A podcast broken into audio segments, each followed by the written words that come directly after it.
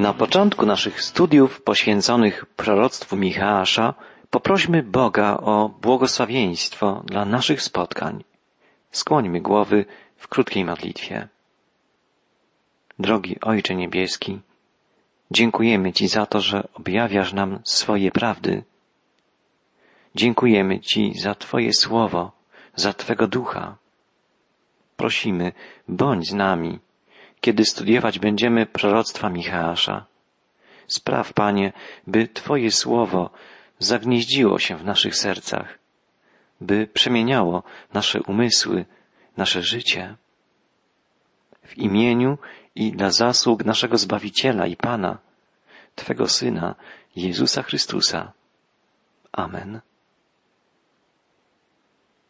Micheasz to popularne imię hebrajskie.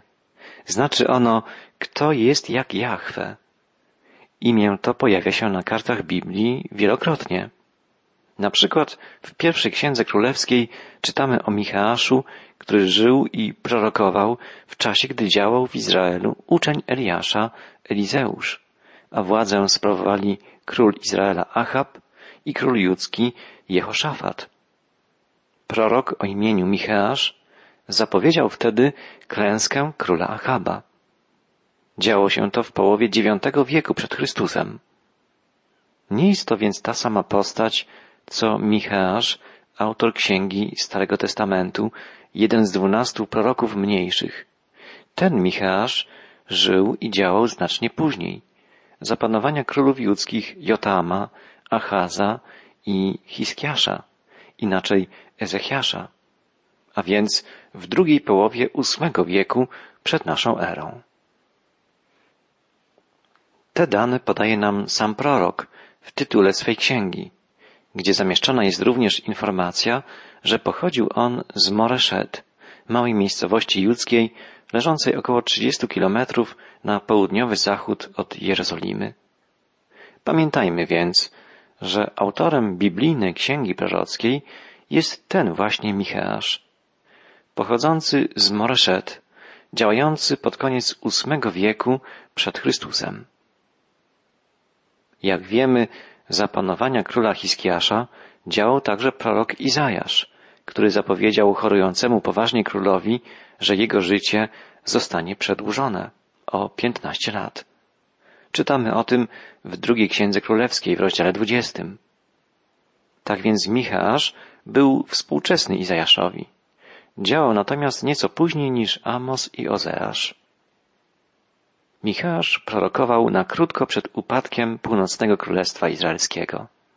Prorok pochodził z królestwa judzkiego, ale już we wstępie księgi czytamy, że jego proroctwa dotyczą tego, co Bóg objawił mu zarówno o Jerozolimie, jak i o Samarii. Samaria była stolicą państwa północnego. I to właśnie ona upadła pierwsza, podbita przez wojska asyryjskie w 721 roku przed naszą erą. Całe Królestwo Północne zostało zniewolone przez Asyrię.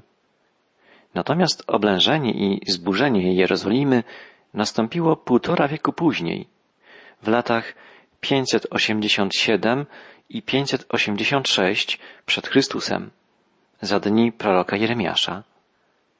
Znamienne jest to, że współcześni Jeremiasza znali i cytowali proroctwa Michała o Jerozolimie. Czytamy w księdze Jeremiasza w rozdziale 26. Powstali mężowie spośród starszych kraju i tak rzekli do całego zgromadzenia. Micheasz z Moreszet prorokował w czasach Hiskiasza, króla judzkiego. Tak mówi Pan zastępów. Syjon będzie zabrany i zorany jak pole i Jeruzalem zamieni się w gruzy, a góra domu pańskiego w lesiste wzgórza. Wpływ proroctw Michała był więc, jak widzimy, długotrwały. Jego wypowiedzi były przekazywane z pokolenia na pokolenie i były przypominane w chwili, gdy się wypełniały. Jakie jest poselstwo księgi? Główne poselstwo księgi Michała. Wielu czytelników Biblii uważa Micheasza za najważniejszego i najciekawszego autora spośród dwunastu proroków mniejszych. Poselstwo, które przekazał, nazywa się czasem miniaturą księgi Izajasza.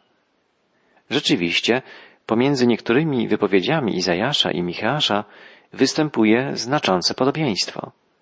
Prorocy żyli i tworzyli w tym samym czasie, zapowiadali te same wydarzenia. Jest prawdopodobne, że znali się i przyjaźnili. Nie dziwi więc fakt, że ich wypowiedzi wykazują podobieństwo i wzajemnie się uzupełniają. Proroctwa Michała cechują się wielką obrazowością i literackim pięknem. Micheasz posługuje się wielu porywającymi metaforami. Używa przenośni, prostych, obrazowych, odpowiadających środowisku wiejskiemu, z którego pochodził. Jego wypowiedzi są żywe, barwne, konkretne, śmiałe, połączone z jasnością wizji i wielką uczuciowością. Wiele fragmentów proroctw Michała jest dobrze znanych w kręgach chrześcijańskich, choć często chrześcijanie nie są świadomi, że dobrze znane im słowa pochodzą z księgi Michała. Na przykład wypowiedź proroka wołającego w imieniu Pana ludu mój, cóżem ci uczynił? Czym ci się uprzykrzyłem? To wypowiedź cytowana w liturgii wielkopiątkowej kościołów zarówno katolickich, jak i protestanckich. Powszechnie znane jest także bardzo ważne proroctwo Michała, nie zawsze z nim kojarzone, a ty, Betlejem Efrata, najmniejsze jesteś wśród plemion judzkich. Z ciebie mi wyjdzie ten, który będzie władał w Izraelu, a pochodzenie jego od początku, od dni wieczności. Przenikliwe spojrzenie Bożego proroka obejmuje nie tylko odrodzenie się Izraela, po dokonaniu się sądu nad nim. Myśl proroka wybiega daleko w przyszłość, ku czasom mesjańskim. Michasz zapowiada nadejście wspaniałego, pełnego chwały mesjańskiego królestwa i ukazuje drogę wiodącą ku zbawieniu. W poselstwie Michała nie brakuje też treści społecznych i patriotycznych. Kontynuując misję Amosa i Ozeasza, Micheasz występuje w obronie sprawiedliwości i jedności braterskiej w narodzie. Te bezcenne wartości zostały zaprzepaszczone, złamane przez niesprawiedliwy ustrój społeczny, przez faworyzowanie bogaczy i klasy rządzącej. Prorok przekazuje Boże napomnienia i ostrzeżenia, zapowiadając, że Pan ukaże wszelką niesprawiedliwość, wszelką niemoralność, ucisk biedoty, rozrzutność i pychę bogaczy. Micheasz zapowiada zniszczenie Jerozolimy i świątyni jerozolimskiej.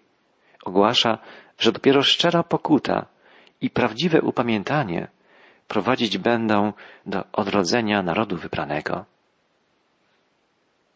W prorockim widzeniu Michasz wygląda ku czasom bardzo odległym, w których ocalała i oczyszczona reszta Izraela zazna pokoju i szczęścia w Królestwie Mesjańskim.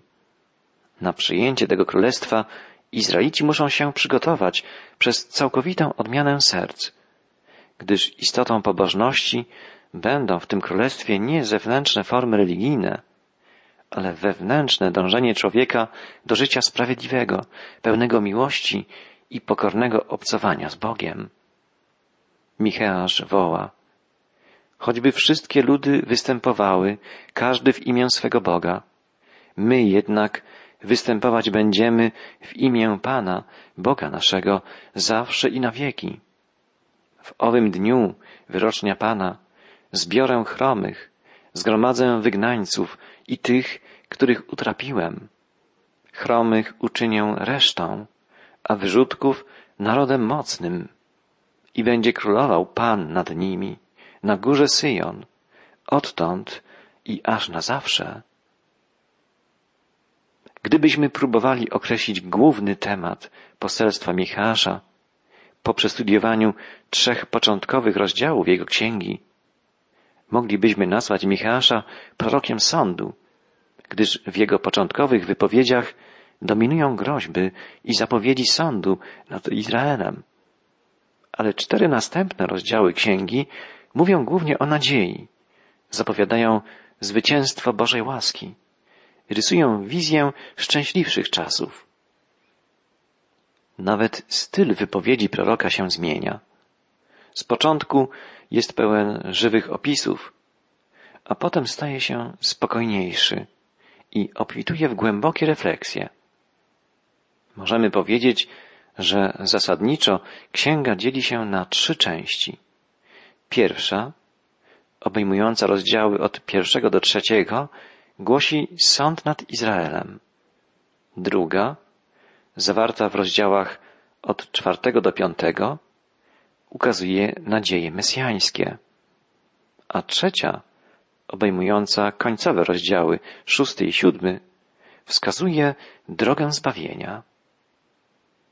Znamienne jest to, że Micheasz trzykrotnie wzywa słuchajcie.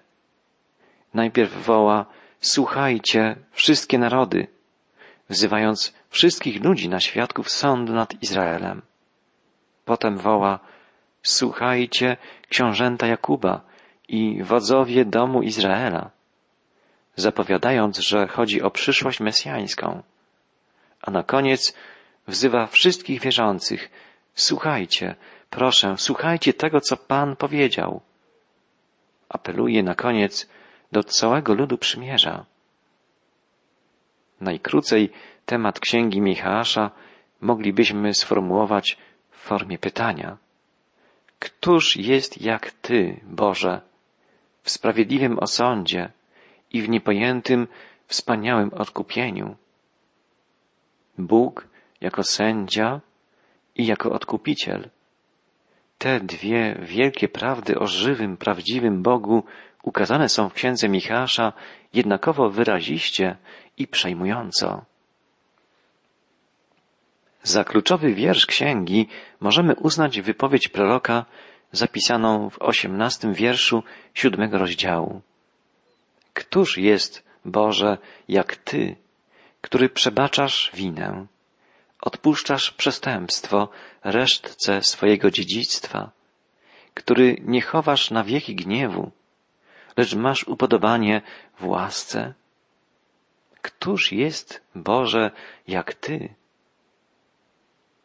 Prorok zapowiada nadejście odkupiciela, Mesjasza. Opisuje jego naturę. Będzie stał mocno i będzie pasł w mocy Pana. Wtedy będą mieszkać w spokoju, gdyż jego moc będzie sięgać aż po krańce ziemi. Mówi także Micheasz o oczyszczonej reszcie ludu przymierza. Potem będzie resztka Jakuba wśród wielu ludów, jak rosa, która pochodzi od Pana, jak obfite deszcze na zieleń. Prorokuje o przyszłym królestwie mesjańskim i stanie się w dniach ostatecznych, że góra ze świątynią Pana będzie stać mocno jako najwyższa z gór i pójdzie wiele narodów, mówiąc, pójdźmy w pielgrzymce na górę Pana i będzie nas uczył swoich dróg, abyśmy mogli chodzić Jego ścieżkami. Każdy będzie siadywał pod swą winoroślą i pod swym drzewem figowym. I nie będzie tego, kto by niepokoił, bo usta Pana zastępów przemówiły. On będzie rozjemcą pomiędzy licznymi ludami i wyda wyroki na narody potężne, odległe i przekują miecze na lemiesze, a swoje włócznie na sierpy. Naród przeciwko narodowi nie podniesie już miecza. Nie będą się już więcej zaprawiać do wojny. To wspaniała zapowiedź Królestwa Mesjańskiego. Znamy ją także z proroctw Izajasza. Księga Michała wnosi jednak ważne szczegóły do historii objawienia Bożego. Podkreśla wszechmoc i sprawiedliwość Boga, a także Jego miłość domagającą się wzajemności. Pora już, by po tych wstępnych informacjach przejść do lektury tekstu biblijnego. Księgę Michała otwierają następujące słowa. Słowo pańskie skierowane do Michała z Moreszet za czasów Jotama, Achaza i Ezechiasza, królów judzkich. To, co widział o Samarii i Jeruzalem. Dowiadujemy się od razu, że proroctwo Michała obejmować będzie cały Izrael. Zarówno Królestwo Północne ze stolicą w Samarii, jak i Królestwo Judzkie Południowe ze stolicą w Jerozolimie. Samaria jako miasto stołeczne została założona przez króla izraelskiego o imieniu Omri i od początku stała się miejscem kultów bałwochwalczych. Składano tam ofiary niezgodne z prawem mojżeszowym. Ustanawiano święta inne niż te, które nakazał Pan, żeby powstrzymać północne plemiona izraelskie od pielgrzymowania do Jerozolimy. Okres największej sławy, a raczej niesławy Samarii, przypadł na lata panowania króla Achaba i jego małżonki Izabel, za której namową zbudowano w Samarii świątynię Baala i sprowadzono do północnego Izraela setki kapłanów Baala. Z nimi to walczył prorok Eliasz na górze Karmel. Potem zarządów Jeroboama II przeciwstawiali się kultom bałwochwalczym i odstępstwu od Pana prorocy Amos i Ozeasz, a po nich, gdy na tronie w Jerozolimie zasiedli kolejno Jotam, Acham i Ezechiasz, czyli Hiskiasz, w imieniu Boga żywego wystąpili Micheasz i Izajasz. Obaj działali w Królestwie Południowym, Judzkim, ale ich zapowiedzi, a szczególnie zapowiedzi Micheasza, obejmowały przyszłość całego Izraela, także Samarii. Zgodnie z zapowiedziami proroków, Samaria została zrównana z ziemią i nie została odbudowana. Dzisiaj można oglądać jedynie ruiny starożytnej Samarii w czasie wędrówki po Ziemi Świętej. Micheasz zostaje określony we wstępie w tytule księgi jako prorok z Moreszet, co pozwala nam odróżnić go od innych postaci biblijnych o tym samym imieniu. Chodzi o Micheasza z Moreszet, małej miejscowości leżącej na południowy zachód od Jerozolimy. Proroka żyjącego i działającego za panowania trzech królów jerozolimskich, Jotama, Achaza i Hiskiasza. A więc Michał żył i prorokował w końcowych dekadach ósmego wieku przed Chrystusem. Pierwszym proroctwem wypowiedzianym przez Michała jest wyrok Boży na Samarię. Czytamy w drugim wierszu księgi. Słuchajcie, wszystkie narody, Wsłuchuj się, ziemio, i to, co ją napełnia. Niech Pan, Bóg, przeciw wam będzie świadkiem. Pan z pałacu swego świętego. Chociaż wyrok Boży przekazany przez proroka dotyczy Samarii, stolicy północnego Izraela, wszyscy jesteśmy wezwani, by słuchać Bożego wezwania. Prorok woła, słuchajcie, wszystkie narody. Wsłuchuj się, ziemio, i to, co ją napełnia. Słuchajcie, wszystkie narody. To wezwanie adresowane jest do wszystkich ludzi, do wszystkich mieszkańców ziemi. Wszyscy to także my, dzisiaj. Boży prorok i nam ma wiele do powiedzenia. Będziemy słuchać Jego słów w czasie najbliższych trzech tygodni, studiując kolejne fragmenty spisanej przez niego prorockiej księgi. Dzisiaj wsłuchajmy się w jego pierwsze wezwanie. Micheasz woła, niech Pan, Bóg, przeciw wam będzie świadkiem. Pan z pałacu swego świętego. Święty, sprawiedliwy Bóg przebywa w swojej prawdziwej świątyni, w niebie. On, Stwórca i Pan Wszechświata, pozostaje ponad swoim stworzeniem. Jest Bogiem transcendentnym, a jednocześnie jest obecny we wszechświecie. Jest Bogiem immanentnym, przenika wszystko. Jak świadczył Paweł, apostoł narodów, nie jest On daleko od każdego z nas, bowiem w Nim żyjemy i poruszamy się i jesteśmy. Pomyślmy, ten Bóg, który stworzył świat i wszystko, co na nim, Pan nieba i ziemi, ten, który nie mieszka w świątyniach ręką zbudowanych, który sam daje wszystkim życie i tchnienie i wszystko. Ten Bóg jest blisko każdego z nas. Jest świadkiem wszystkich naszych czynów, naszych myśli. Zna motywacje, którymi się kierujemy. Słyszy wszystkie nasze słowa. Jest w stanie ocenić nasze postępowanie, nasze życie, tak jak nikt inny. Drogi przyjacielu, musimy pamiętać, że jesteśmy odpowiedzialni przede wszystkim przed Nim za sposób, w jaki żyjemy. Bóg jest wieczny, niezmienny. Był świadkiem życia ludzi w czasach proroka Michała. Jest też Panem naszego dzisiejszego świata. Kiedyś wszyscy staniemy przed Nim twarzą w twarz. Nie zapominajmy o tym. Bądźmy świadomi na co dzień, że żywy Bóg, Pan nieba i ziemi, jest także naszym Stwórcą i Zbawicielem. Nie ukrywajmy przed Nim niczego.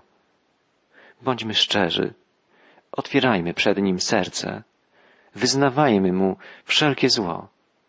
Pozwólmy, by nas oczyszczał, by prowadził nas na co dzień byśmy mogli kiedyś przebywać u Jego boku przez całą wieczność, doświadczając Jego cudownej miłości, dobroci i mocy.